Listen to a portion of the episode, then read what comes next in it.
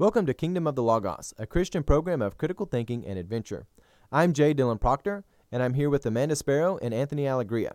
And today in podcast number forty-four, we're going to be talking about a few different things. We're going to start off by discussing Angela Merici and the history she has, and just it's a, it's a fantastic person from church history, and what she did, she went out and she's seen poverty, she's seen families which were broken, and she said the solution to this is I'm going to take and use my personal initiative. I'm going to go out and answer the call of God to go out and build institutions which help these kids out. Very powerful thing. Then we're going to move on to discuss the concepts of original sin and how that relates to the question of whether or not people are inherently good or inherently bad. And we're going to talk about a few other things mixed in there as well. So with that, I hope you enjoy our program today. Let's get right into it. Angela Merici lived from fourteen seventy-four to fifteen forty and was influential in the history of the Church for establishing the Company of Saint Ursula and for educating the poor and hopeless children during her time. Angela and her sister became orphans when they were young and were sent to live with an uncle where they were raised in a devoted Christian home. However, family tragedy was not yet over for Angela. While still a teenager, she lost her sister. Furthermore, her sister passed without taking sacraments, and this left Angela wondering about the salvation of her sister. Then, at the age of twenty, Angela lost her uncle. These experiences as an orphan influenced the trajectory of Angela's life. Angela went on to join the Third Order of Saint Francis while she was still young. One can clearly see Angela developing as a minister at this point in her life. While living with another Christian family, Angela was convicted by the Holy Spirit by the calling to establish a religious community. Angela was deeply convicted to minister to the uneducated poor children around her. Christian education was the solution to the broken families and poverty that Angela observed. Angela wanted to prepare girls for healthy lives by teaching them Christian virtues and skills needed for life. Moreover, she understood the value of Christian education for all children, and the hope that comes from giving young girls meaningful education. Angela began collecting girls to help in her work. The number of women working with Angela grew quickly, and the group would eventually grow into the Company of Saint Ursula.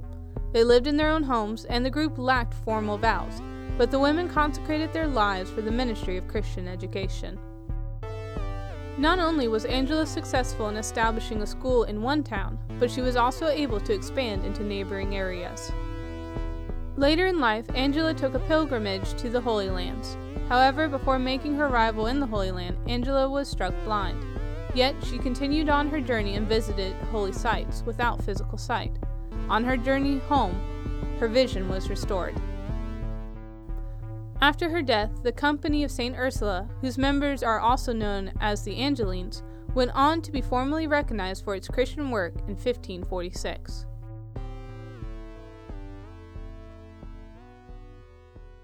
All right, now it's time for us to ask the question, hot, not, or sanctified.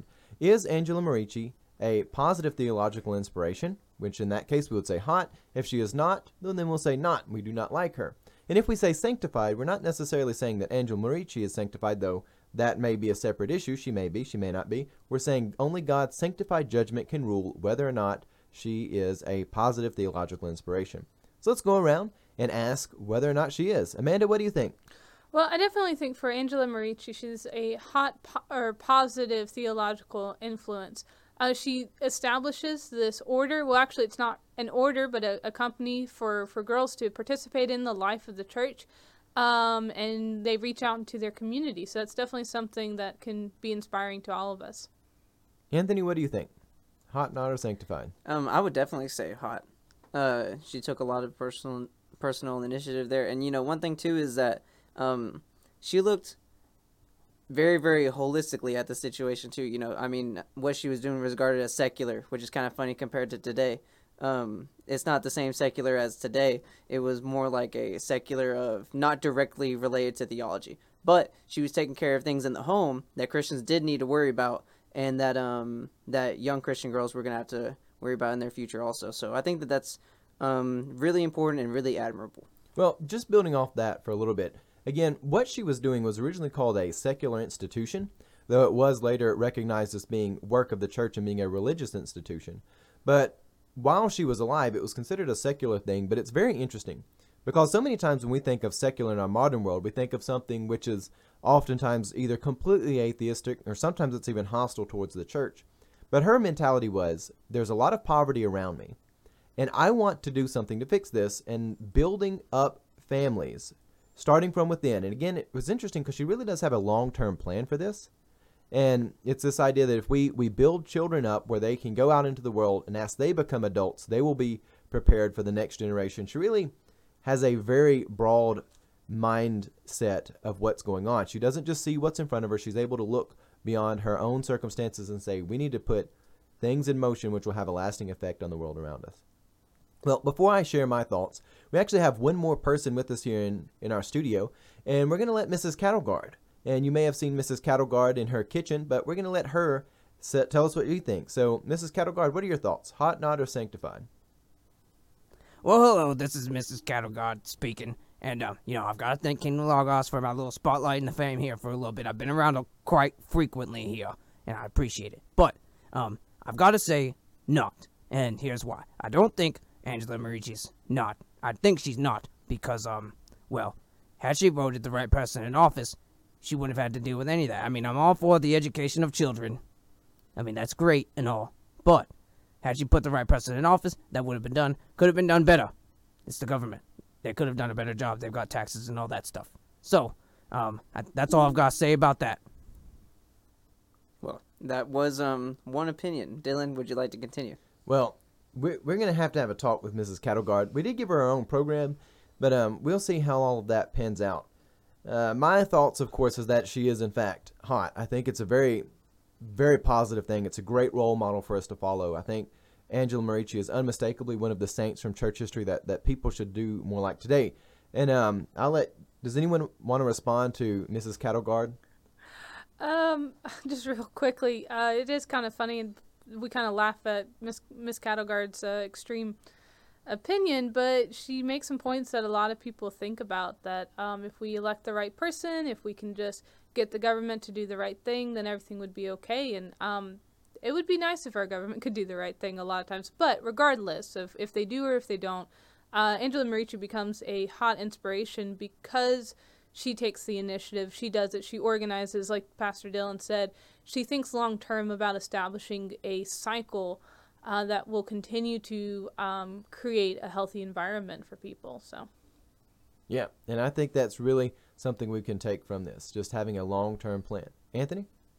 Um, I was just going to say that it is that sort of opinion is kind of funny and how it um, it seems so ridiculous now. But that's also because hindsight is twenty twenty. You know, had we if we don't have specific adva- examples of people who um, have gone out and taken the personal initiative, it might seem like a legitimate idea to go and to um, you know, get the right person in office to seek a bureaucratical answer. But yeah, um, I think whenever we look at history and uh, well, this is one of the reasons why I do think church history is so important, because we have such wonderful role models that are oftentimes overlooked. And, and Angela Merici is unmistakably one of those. For our next segment, we're going to be going to Missus Cattleguard's kitchen. If you follow our other content, you may have watched the most recent episode of Clergy, which is the Cops parody, where we reenact real-life ministerial calls that are oftentimes rather comical. We met Missus Cattleguard, who was having a water heater problem, and now she's been given her own program to talk cooking with us.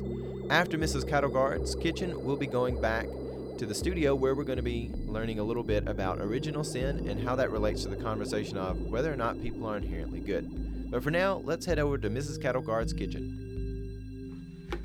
Well, hey there, kids. Welcome to Missus Cattleguard's kitchen. Now, today I'm going to show you how to mix some things, but first I'd like to thank Clergy for the other day. I don't know if you recognize me, but I was on an episode of Clergy. I called about my water heater and it all got settled and fixed just so we can have some closure, but also because of their Clergy, I got noticed by the studio Kingdom of the Logos, and now I've got my own show. So, you know, I've never cooked a day before in my life. I've, I was raised guarding cattle, but, you know, cattle are part of cooking. Eventually they get cooked. So, I think that we can get through this eventually. You know, gardening should be harder than cooking. That's what, I, that's what we always said. So, let's get started. First, you'll need a red bowl. It's gotta be red. You'll need... Well, actually, I'm not sure what this is. They set me up with it. I've never recognized something like this before, but it's a handle and it's got a spring on it. Two pitchers. And four cups, but they already got our ingredients in them, so I'm not going to show you every cup. You know what a cup looks like. So, here's one cup of Yoo-Hoo strawberry milk. Now, I don't... You don't have to show me something that's heretical in nature for me to recognize that this has got a little bit of heresy in it. I don't know what Yoo-Hoo strawberry milk. I, I've never seen anything like that before, but honestly, you know, considering it's heretical, it's probably timeless. I mean, it's probably been a recurring thing throughout history. So. And then we've got ginger ale. Now, if you notice, there's much less ginger ale. We're not using standard units here. I don't even know if this is a cup. Like if it's a measuring cup or whatever. But, you know, it's significantly less Yoo-Hoo. Strawberry Yoo-Hoo. So then you mix it together. Now, it seems that the strawberry Yoo-Hoo has kept the dominant color. We're gonna pour it into our cups. So now, I don't know if, how well you can see this on the camera, but it doesn't, it doesn't look good. It does not look good. You don't want carbonated ginger ale mixed with strawberry Yoo-Hoo. I'll tell you that. And you know, it kind of reminds me of whenever people, they mix a little bit of heresy with their personal life. It's never good. It's never good. This is, this is whiskey business. You know, you gotta weigh your, you gotta weigh your whisk and your reward. Moving on. We've got apple juice. And Sprite. Now again, I'm not using standard units, but it's about the same amount. Now we're gonna whisk them.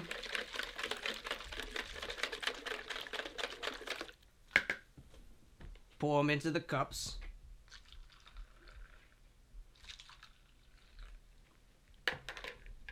Now, you may not be able to see this, but there's still a little pink in there here at, you know, Missus Uh, Cattleguard's kitchen.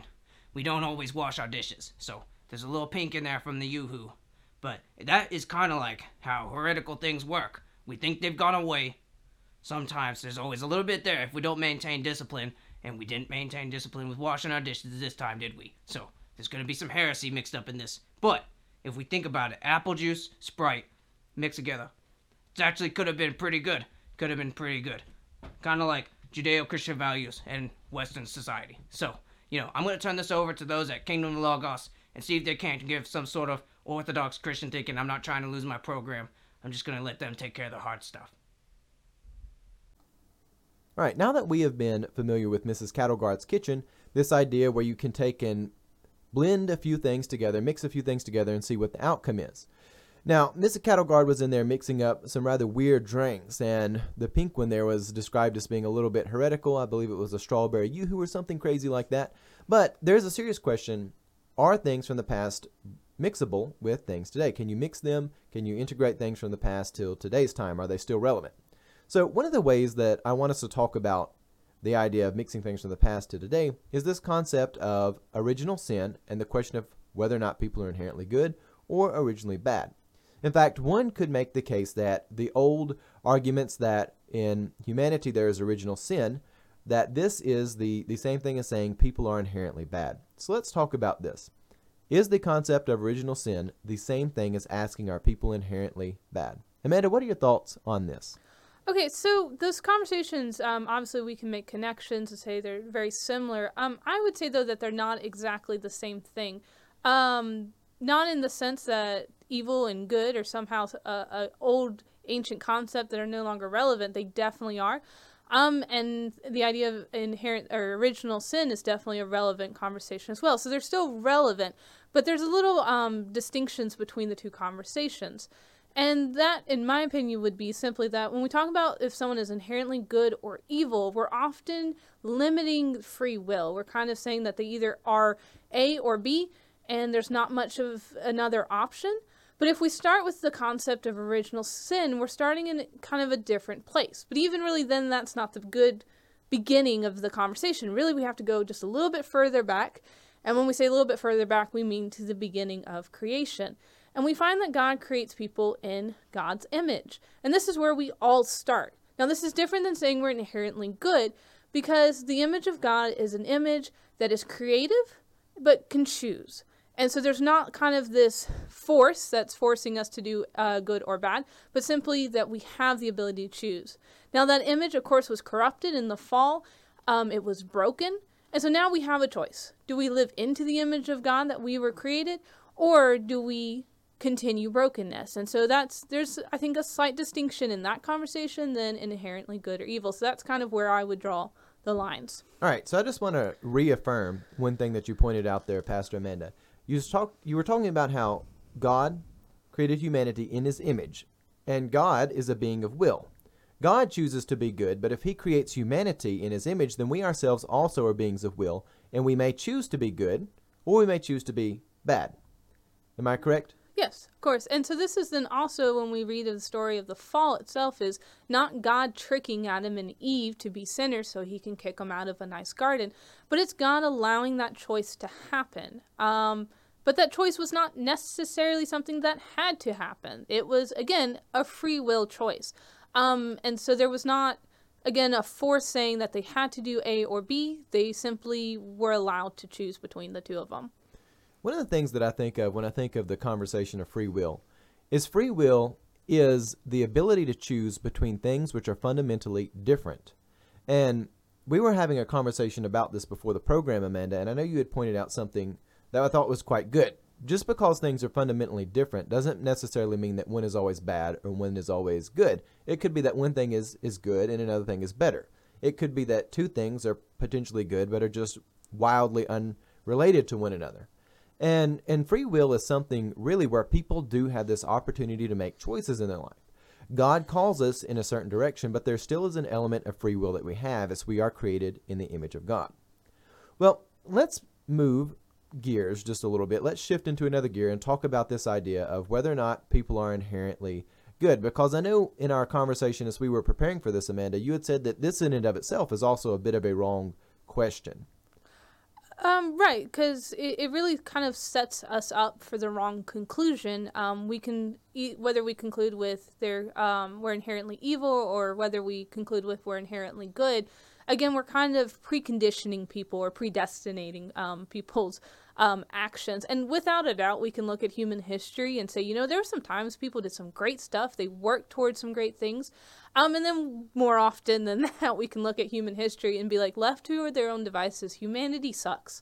Um, they pick awful options. They're prone to destruction. Um, and kind of this, even looking into creation, this movement towards entropy. Um, but again, then that makes us very pessimistic. And we have to ask, where is hope in that? And we always have to start in a place where grace precedes um, brokenness. Um, so even when we talk about original sin, before there was original sin, there was prevenient grace. Um, so that's kind of, again, the conversation has to move in that direction, because if we don't have a solid foundation, we're going to get into heresies that look a lot alike, a lot alike, lot like truth, but they're not. Well, I think you bring up some good things there. You brought up entropy, and entropy is this concept where everything in the universe, when left to its own resources, will kind of evolve towards chaos. Things sort of degenerate. They they fall apart, and they, they're perpetually getting worse in some capacity. And before I share my thoughts on this, I wanted to see if you have any, you all have thoughts on this, um, Anthony included. What do we think of about the connection between the history of the people of God talking about original sin and the concept of entry, entropy that we now discuss in, in sort of modern philosophy and even modern physics and things of that nature? Did we see a connection between original sin and entropy? Um, I would say that, uh, considering that original sin is kind of like the gateway to start sinning much more, it's kind of like, um, from what I can tell that, you know, once we, once the original sin was committed, there was much more sin. And I think that falls into the law of entropy itself. It's, you know, the start of that, boom. More and more chaos is going into without discipline. And I think that um, the law of entropy is also really interesting because it um, really, really strengthens the idea of divine revelation, I guess, and the necessity that people have for that. Because without divine revelation, we do continue to go and head further into chaos, you know, and that's that's where um, I don't want to say that's not that's where our natural tendency is. People are chaotic, and we make good and bad decisions, but um, bad decisions tend to have a ripple effect, whereas good decisions, ripple effect, I don't think go as far. I mean, that's well, also one thing to that's, that's for sure. Whenever somebody commits something, a, a sin that we can clearly define, like lying about something that you have done, which is bad. For instance, if you go into a store and you lie that, no, I did not go in there and steal that fifty dollar D V D player. I almost said fifty dollar V C R, and then I realized I was going to give away, like, what time um, I grew up. But so you, you go inside in Walmart, and I will say V C R. You go in there and you steal a V C R and some cassette tapes. You may lie about this, but then somebody can go out to your, your car and be like, you know what? I looked in there. I seen that you have Jurassic Park one, um, very good movie, in there. I see the stolen tape, and I see the, the V C R that you've got in there. Like, logically, to lie, you are disconnecting yourself from reality in a way that reality doesn't match. It's it's an unreliable account because if somebody seen you do that and they report it to the police and they pull you all over down the road, no matter what you say to them, if they look inside and they see the stolen goods and then they have the the also the cassette tape from the store where you stole it, they can verify that what you're saying is untrue. So it is one of those things where it builds up a lot more chaos around it when that happens. But back to the question about the relationship between entropy and original sin, I think another point that is worth making is that it doesn't have to be an entropy situation. Again, back to Amanda's logic, I, I don't want to set people up for the false dichotomy, which takes us to bad conclusions. People certainly have choices, and we can choose the, the call of God, or we can choose a, a different path. And one of the things that we, we have said a lot around here at Kingdom of the Logos is that without discipline, the pathology will win. In other words, the worst case scenario will oftentimes win if people don't have discipline to fight against that.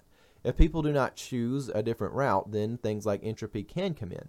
And I think one of the things which is interesting about the concept of original sin is this idea that human nature, whenever people come together in some sort of aggregation, there may be some people who are very bad. You may have some antisocial actors who are doing vicious things to one another. You may have some people who are moderately bad, some who are generally good, and maybe even some who were like Saint Angela Merici, who we were talking about in our recent Hot Not or Sanctified, who in the midst of the world where they see a lot of poverty and suffering, they say, well, I'm going to go up and build schools and do some great things. They answer the call of God.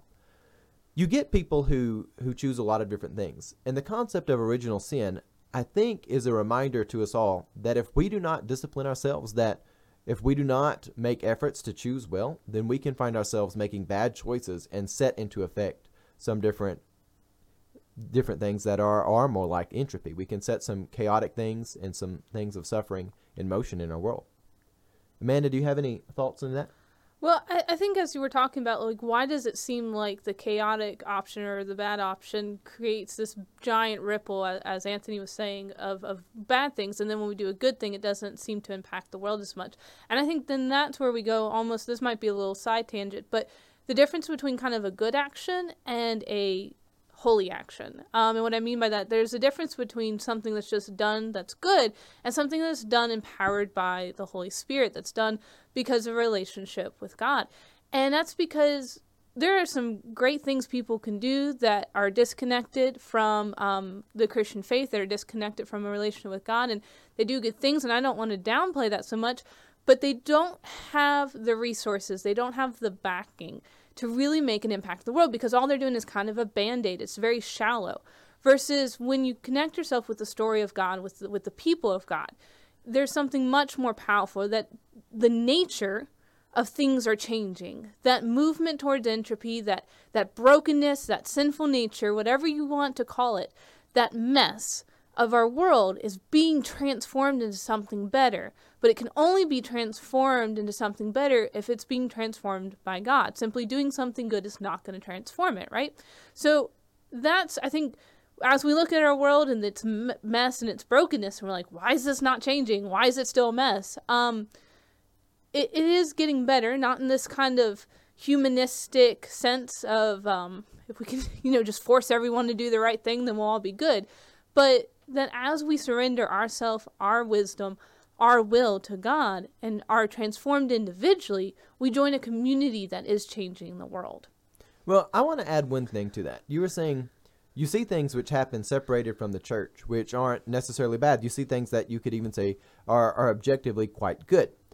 One of the things that I also think is quite interesting, and you find this both within the secular community and the, the Christian community, is people are not always very self-aware of the origins of their own personal convictions. You find this all the time. You might have people who may claim to be atheistic, but yet they they have Christian generations that come before them, or they're they're raised in the, the West, which has largely been shaped by the Christian virtues. And even within the church, sometimes we don't even recognize when the Holy Spirit is convicting us to do things. And it's interesting how God uses the the choice of good in the world around us. But to Amanda's point, she's quite right, and we don't want to downplay the, the fact that, that people do generally do good, but there is a another level of of good that we can achieve when we recognize the Christian virtues which we're called to. We recognize that God has called us to a, a universally applicable moral code that we can take and apply anywhere in our lives. When we take and apply that in our lives, we, we move not just from doing things which matter in this moment in time, but we, we really elevate ourselves to things which have eternal value. And I'm not just speaking about the concepts of heaven or hell, but the Christian virtues which have been passed down through the ages. They they really are universally applicable in the past, in the present, and in the future. And being able to continue on those traditions are just absolutely fantastic. Well, let's go ahead and, and wrap up this conversation. Any final thoughts, Amanda or Anthony? No. No? I think that we've concluded. Well, that was a rather brisk no. um, we'll spare the jokes of, of the punitive measures taken against Anthony for, for refusing to, to give input there, but all the same, um, Anthony's actually quite great. We've got a lot of new technology in here.